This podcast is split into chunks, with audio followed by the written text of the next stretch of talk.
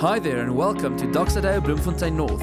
Thank you for joining us, and we hope you enjoy the message. Yeah, I'm going to start with my, my testimony. Um, I grew up in Pretoria, in, in the central part of Pretoria called the Moot, and uh, I grew up in a house where, where my, both my folks, my dad and my mom, were, were Christians and they loved Jesus. And it's only later in my life that I actually know what a big blessing that is, growing up in a house where Jesus is always present. And like I said, oh, yeah, even now I can just feel uh, the base they set for us. We just build on from that. And what a massive blessing that is for me for coming from home like that. Um, so faith was important to us. Uh, family was important to us. Academics was important to us. More to my folks than me, my brother. And rugby was important to us. So um, I had, I prayed for a lot of things when I was smaller and when I was younger, but it was mainly these two things. I prayed for Lord, please protect my folks, please protect my, my parents, and secondly, please, Lord, I want to play professional rugby. Uh, because I grew up in Pretoria back then, I said, please, Lord, can I play for the Blue Bulls? But Lord's grace is big, and He forgave me, and He showed me the way. So He brought me back to the light. Uh, but those two main things I prayed through, through my whole life. And um, um, I was about six. I played for Affies on a 14C, and my dream was very, very far away from playing professional rugby. Then my folks moved to Stellenbosch, and I begged my folks to let me stay in Pretoria, which was a comfort zone for me.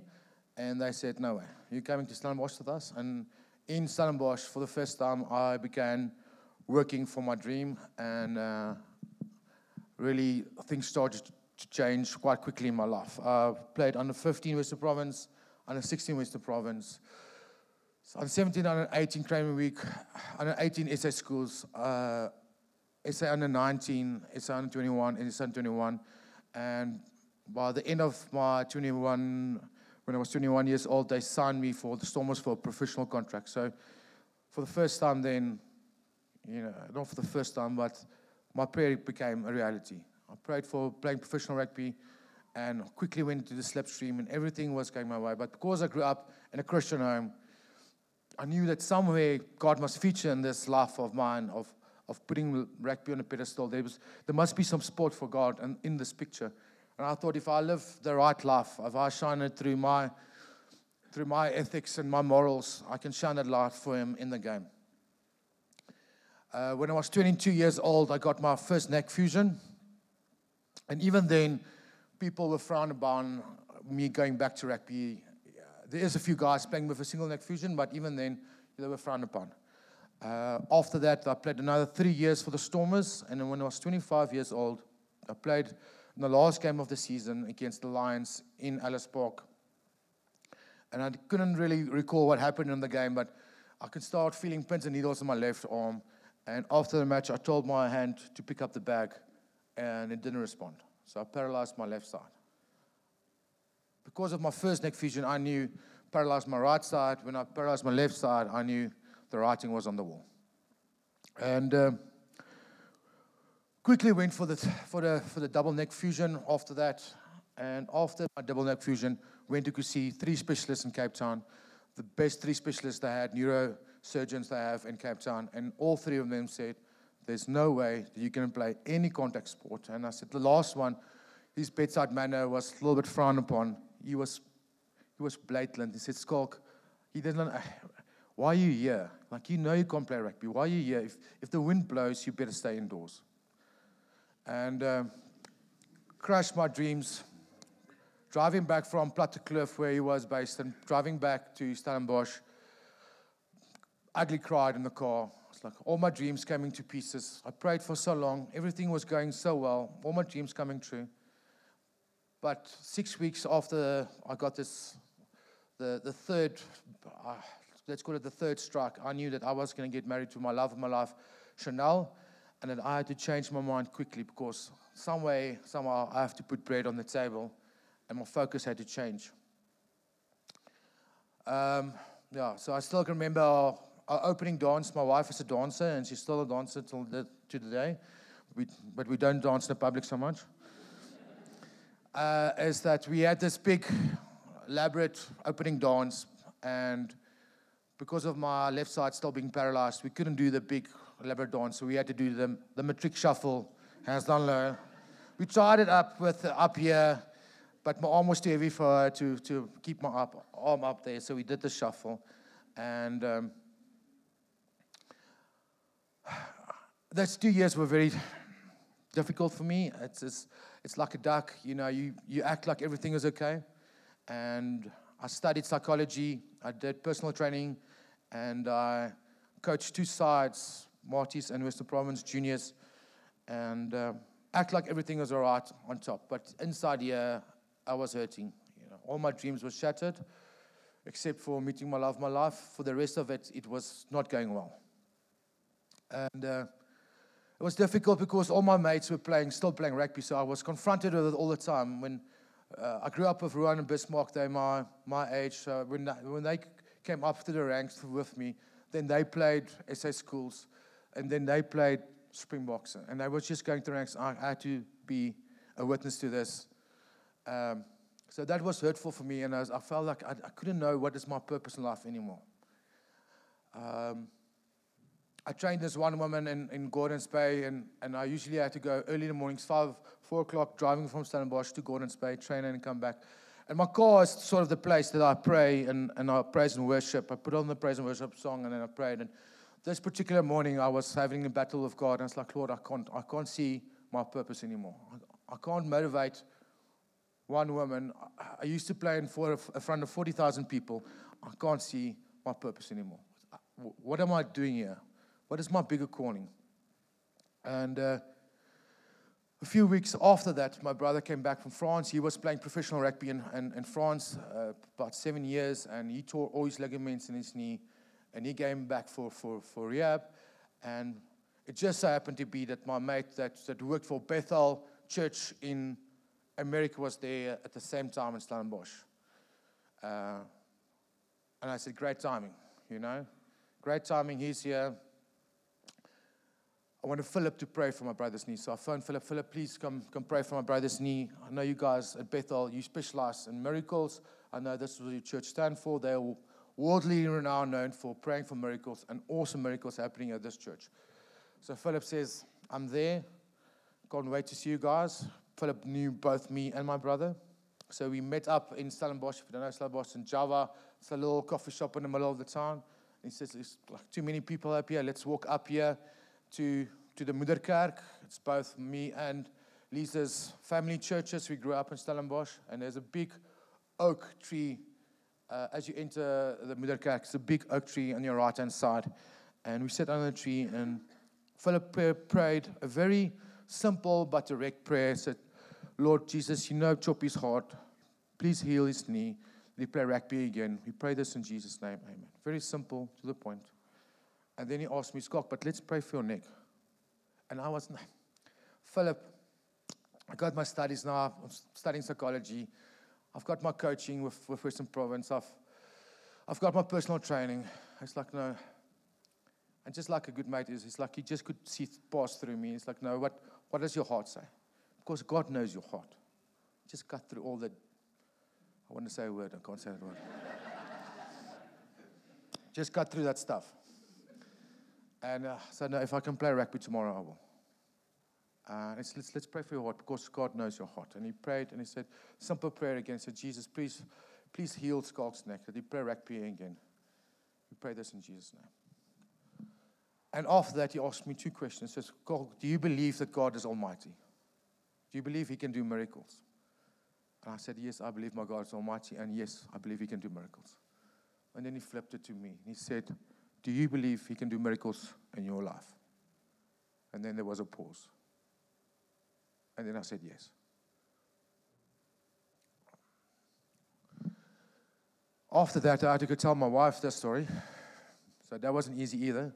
After two years of three, three specialists told me that I was never going to play rugby, I have to go back, back home to Chanel and say, Listen here, I got a prayer and I believe. And uh, I would just say, if you want to choose a wife one day, you choose one like my, me because her faith in me, it's, it, it, it, it borderlines to obscurities because she said, let's go. It's like, didn't you want to talk? Like, let's think about it a bit. We just pray about it. But when I said, I said, I believe, he says, when you believe, I'm, I'm with you, go for it. So, yeah, blessed with my wife. And uh, I had to go tell my folks. But every time I tell somebody that I believe that I got healed, I can feel the Spirit start working in me. Like, it's, it's like, like a fountain. It's like when it just want to burst out. And how it grew in me. But it started with a yes, I believe, but that, that was the mustard seed. And then the rest, the Holy Spirit started doing inside of me. So we had to get a specialist to clear me medically for before I can start playing rugby again. So through the Stellenbosch circles, Marty circles, they told me, listen, if you want to get cleared medically, there's only one doctor, the best neurosurgeon. He sits in Pretoria. His name is Don de Klerk. If you want to be clear, it's, it's going to be this guy. But unfortunately, Don was so busy that I could only see him in a five weeks' time. But in that five weeks, the Spirit worked in me like you could not believe. I felt God's hand on me. I could feel the Spirit talking to me all the time. Waking up in the morning, say, This is going to be an awesome miracle. This has always been a setup for a miracle. And when I go to sleep at night, He says, I can't wait to see your face. This is always meant to be a miracle. So this is I had for five weeks. And in that five weeks, I start training like a prop again because I was weighing like something like 90 kilograms. So I start training like a prop again. I start eating like a prop again, which is very difficult for me. Eating that much food. but I start, I start bulking up again, preparing for, for the specialist to clear me. I remember flying up that morning, flying up to Pretoria, to Joburg, and I booked, of course, I booked the cheapest car you can get at at budget, and they call it a Class R, Class A car. And they said, sorry, sir, we're out of Class A cars, we're out of Class B cars. We have to upgrade you to Class C car on our account.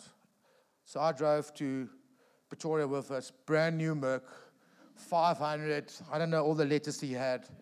But there, yeah, I was cruising to Pretoria with this brand new Merc. I was like, Holy Spirit, I feel you now. this is our day is supposed to start. I can feel you. But it was a long day. It was a really long day. And um, did all the tests. I did MRIs and CAT, scan, CAT scans and, and uh, MRIs. And I went through the range of that. And Don told me, listen, no,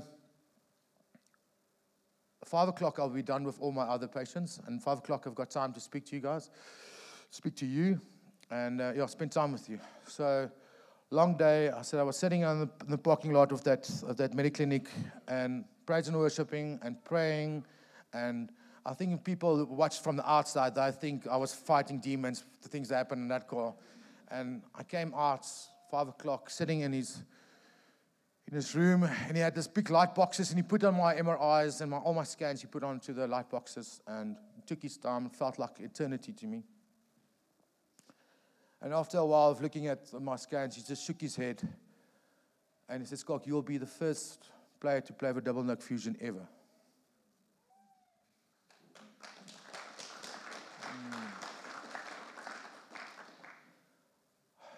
Ugly cried. Ugly cried so much on that range.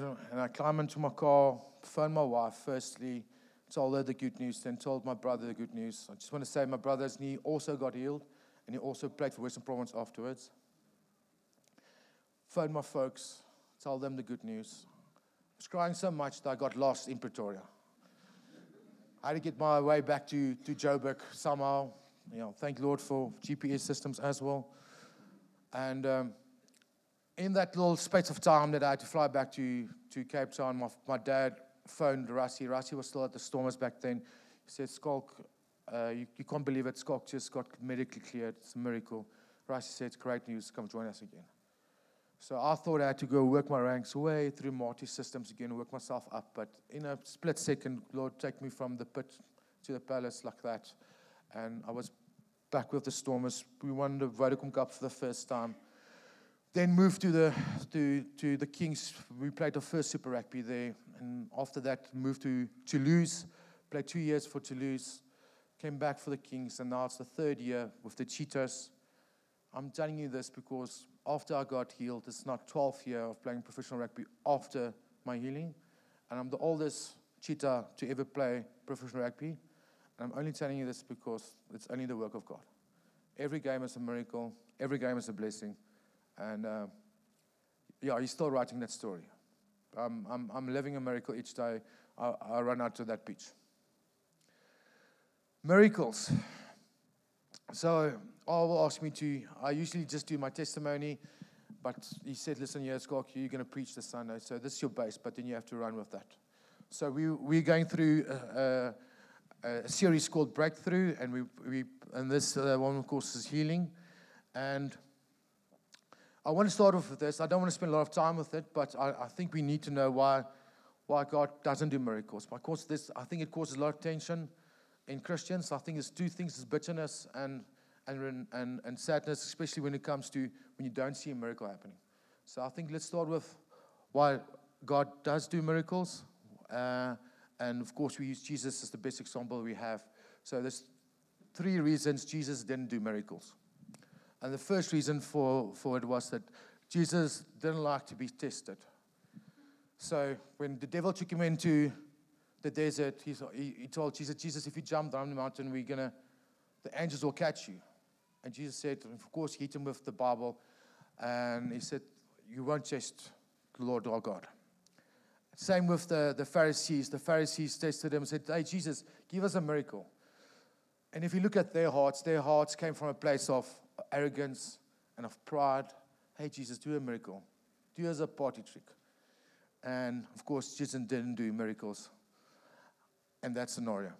I think the second one, I think is probably one of probably the biggest one, is that Jesus don't do miracles if it impacts the bigger plan of your life. I truly believe that each and every one of us, there's a plan in our life. We're not just here by, by the, we've got a certain plan in our lives, and Jesus, He knitted you together in your mother's womb for a certain cause and reason. There's a plan on your life. And if this miracle that you're praying for impacts that, then you won't see the miracle happening. I think a best example from that is when Jesus were in the Garden of Gethsemane and he was praying to Lord, oh God, and he was praying, said, please, Abba Father, please, if if there's a way, if this path, if this cup can pass us by, if there's another way, but your will be done, not mine. And of course, God said, My boy, you are the only way. There is no other way. You are the only way. And just to reinforcing it, Jesus could, at, at any moment, he could have pressed the, the escape button. Of course, he had the power. He told, he told Peter, of course, Peter, when the soldiers came, he jumped up first, took the sword and chopped off the, the soldier's ear. And I must say, I'm in rugby, so I've got lots of mates like that to jump out at the second. And he said, No, you don't understand, Peter. This is, this is, this is my plan. This is my course. I have to do this. I could press the button anytime. I could call up 12 legions of angels in a blink of an eye. I can ask my Father, and it will be there. I'm doing this because I have to do this. So it didn't mess with the bigger plan in our lives. Can't do miracles if it goes against the bigger plan of our lives. The third one, and the one I want to focus on today, is faith. Firstly, Jesus didn't do miracles where there was a lack of faith. In his hometown of Nazareth, he didn't do a lot of miracles. Why? Because he was amazed by the lack of faith in his hometown. But the flip side is also true. He was amazed. There's only two times in the, it's only twice a day recall that Jesus ever said he was amazed. And it was the lack of faith, but all the flip side was with the Roman captain, the centurion, captain of a hundred, when he showed his faith. He said, I'm amazed by this man's faith. And how did the centurion show his faith? He said, Master, I know that you can just only use your words and it will flow from it. You can see the authority on Jesus. So, Lord, I know you've got the authority over miracles. I work with authority as well. I've got 100 soldiers underneath me. When I ask them to do something, they do something. And the, when somebody gives me orders, what is on top of me, I have to do all this. He recognized the authority of Jesus. So, what did he say? Jesus, I believe in you. And then all you have to do is you only have to speak it. That was the amazing faith that Jesus referred to. So, point one is that we have to believe in God. Jesus did a lot of miracles, and I noted five, but there was probably six where Jesus says, Your faith has healed you. So, if you have to take the center of miracles, and thinks that is in our power, it is our faith. Our faith moves our God. Our faith moves our Father. So, like I said, Jesus said it six times, and we have to believe in God to, to see miracles. So, let's read out the Bible and hear what the Bible says. So, so in Hebrews 11, verse 6, and without faith, it is impossible to please God, because anyone who comes to his comes to him must believe that he exists and that he rewards those who earnestly seek him. Step one, believe in God. When I have to go back with me and Philip underneath that tree, I promise you, when I testified many times before, I, I actually missed this because I actually only focused on the prayer. But when Philip asked me the two questions after my prayer, he said, Schalk, do you believe God is almighty and that he can do miracles? And I said, yes. So that's step one. You have to put God on high. Just like the centurion did. He put, they said, God, authority is on you. Jesus, I see the authority on you. Step one, God, put God on high. And then, secondly, do you believe that God can do miracles in your life? Philip asked me, Schalk, do you believe that God can do miracles in your life? He made it personal. Our God is a personal God. Our God made us in our mother's wombs. He knows the hair on our, on our heads. He is a face to face God. He wants to do miracles in your life. And I read out of John 14, verse 12, verse 14, till 14. Very truly, I tell you, whoever believes in me will do the works I've been doing. And they will do even greater things than these because I am going to the Father. And I will do whatever you ask in my name so that the Father will be glorified in the Son. You may ask me for anything in my name, and I will do it. I think the biggest change in me looking back at my story was that I truly believe that God is Almighty. And I truly believe that He can do miracles. But when, when, when Philip flipped the script on me and said, But do you believe he can do it in your life? I think in, with, with Christians, and I'm just going for own experience, I think it's, it's something we do always. We, we believe that God is almighty and he can do miracles, but do you believe he can do it for you? It's there, it's in the Bible. It's in Bethel Church in America. It's them doing outreach in Mexico and in Texas. But do you believe he can do miracles in your life? if I look at Sarah and Abraham, God gave them a promise that they will have a son. I think Sarah was about 80, and she looked at her own body and her own womb and laughed because she focused on her own body. She focused on her own broken womb. But she just, and but she did change her focus. She went from her body to focusing on Almighty God and His promises.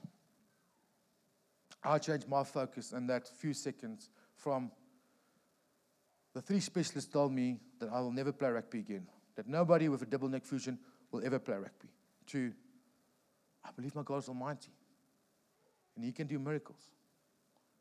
So what happened was just change your focus from how to who.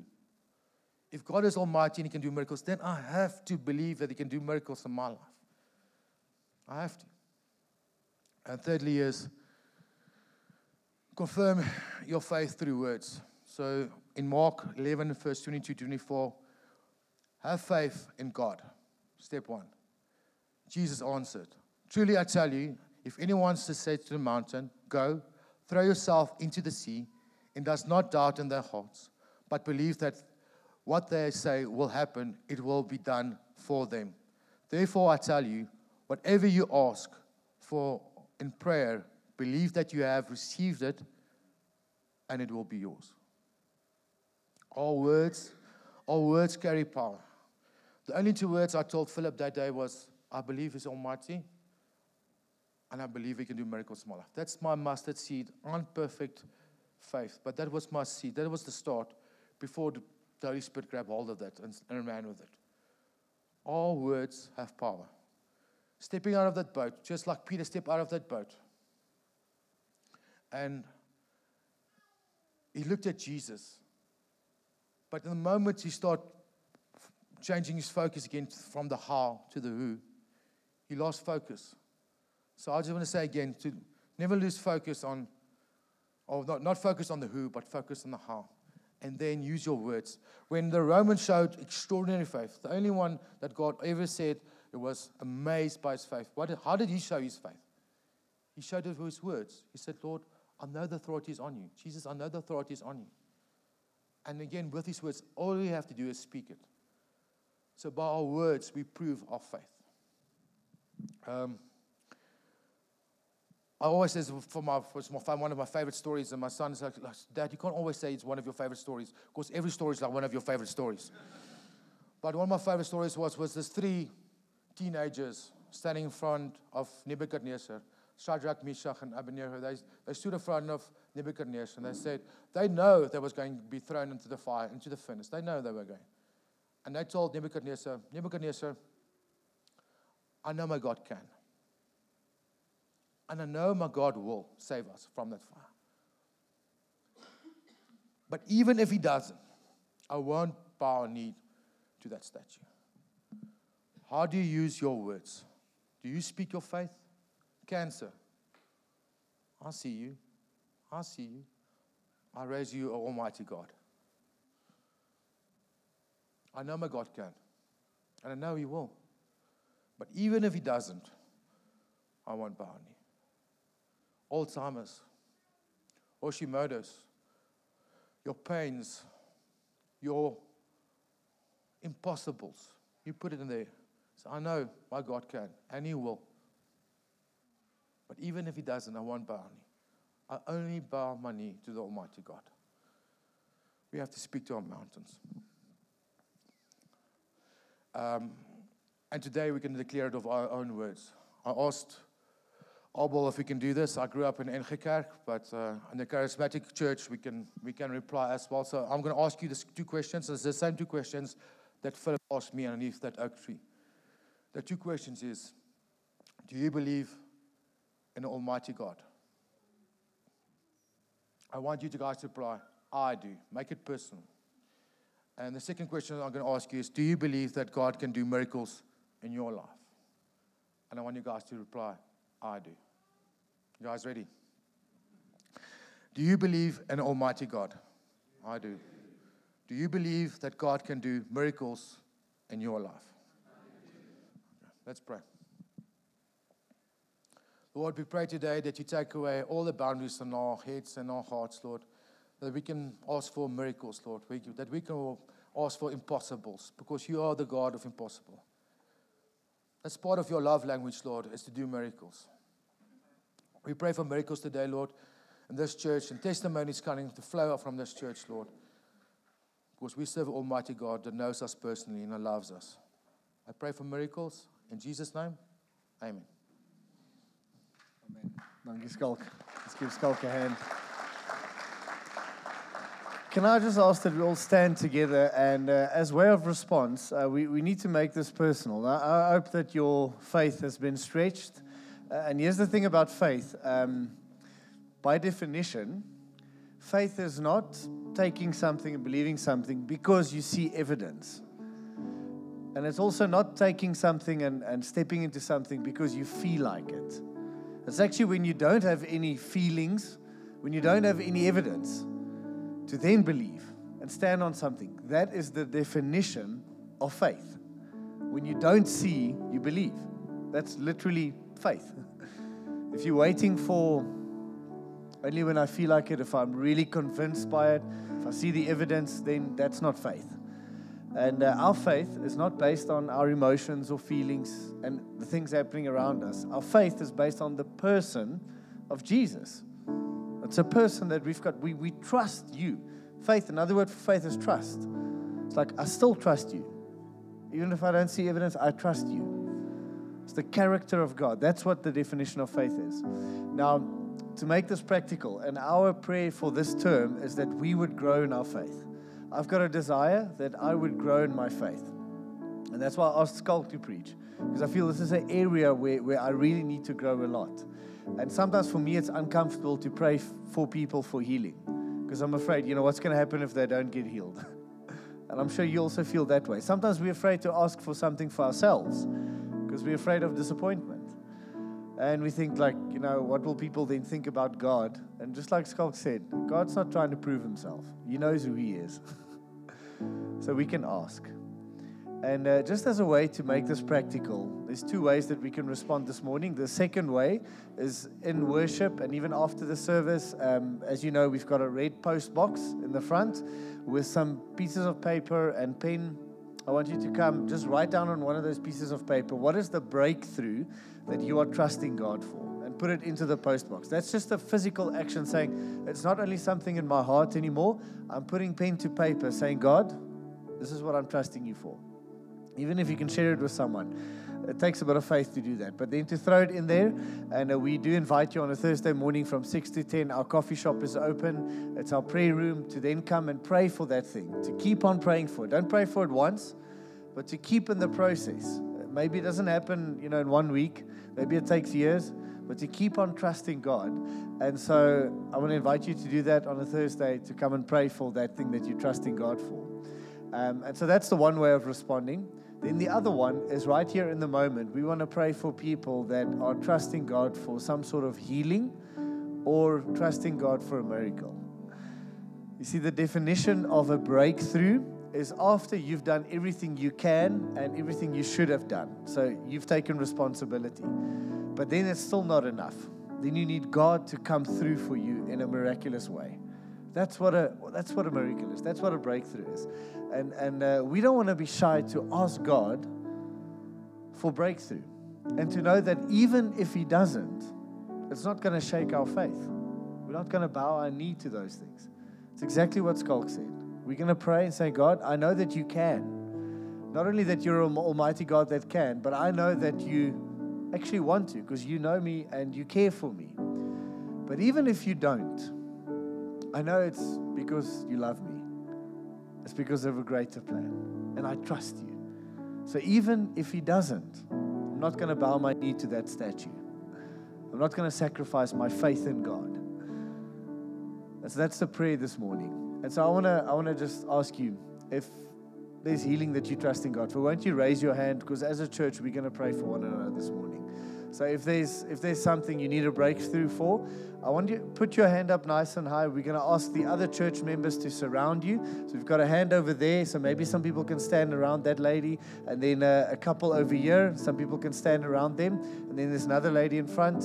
Um, so, so I'm sorry. As a church, we're all going to pray. So all of us, we can turn to someone with their hands uh, raised, and we can just start moving to them. Uh, that'll be great because we want to pray for one another. I'm going to also pray, but there's no special prayer from a pastor or nothing like that because it's Jesus doing the work. So, if, you know, if Schalk prays for you, it's not more special than someone else, right? Uh, so we want to surround one another wherever there's hands. Just stand next to each other. And um, over here, there's another hand here in the front. If we can just surround one another. Great. There's another hand there, so maybe some people can just stand closer to that lady over there. I say, thank you, Jock. Wonderful. We want to pray together as a church. I'm going to ask the band just to give us a minute and a half, just playing in the background. Would you quickly just tell the people that are standing with you what they can pray for? And then you can start praying. I'll, I'll also pray for us, but I want to give opportunity that we as a church pray for one another because it's not about your prayer, it's because we're asking Jesus. He's the healer. We don't have people with special healing power, we've got a God that heals. And we're just asking our Father in heaven. So please just take two minutes, quickly tell the people around you, pray for me for this, and then you guys can start praying. And then I'll, I'll join in after about two minutes. Let's go for it.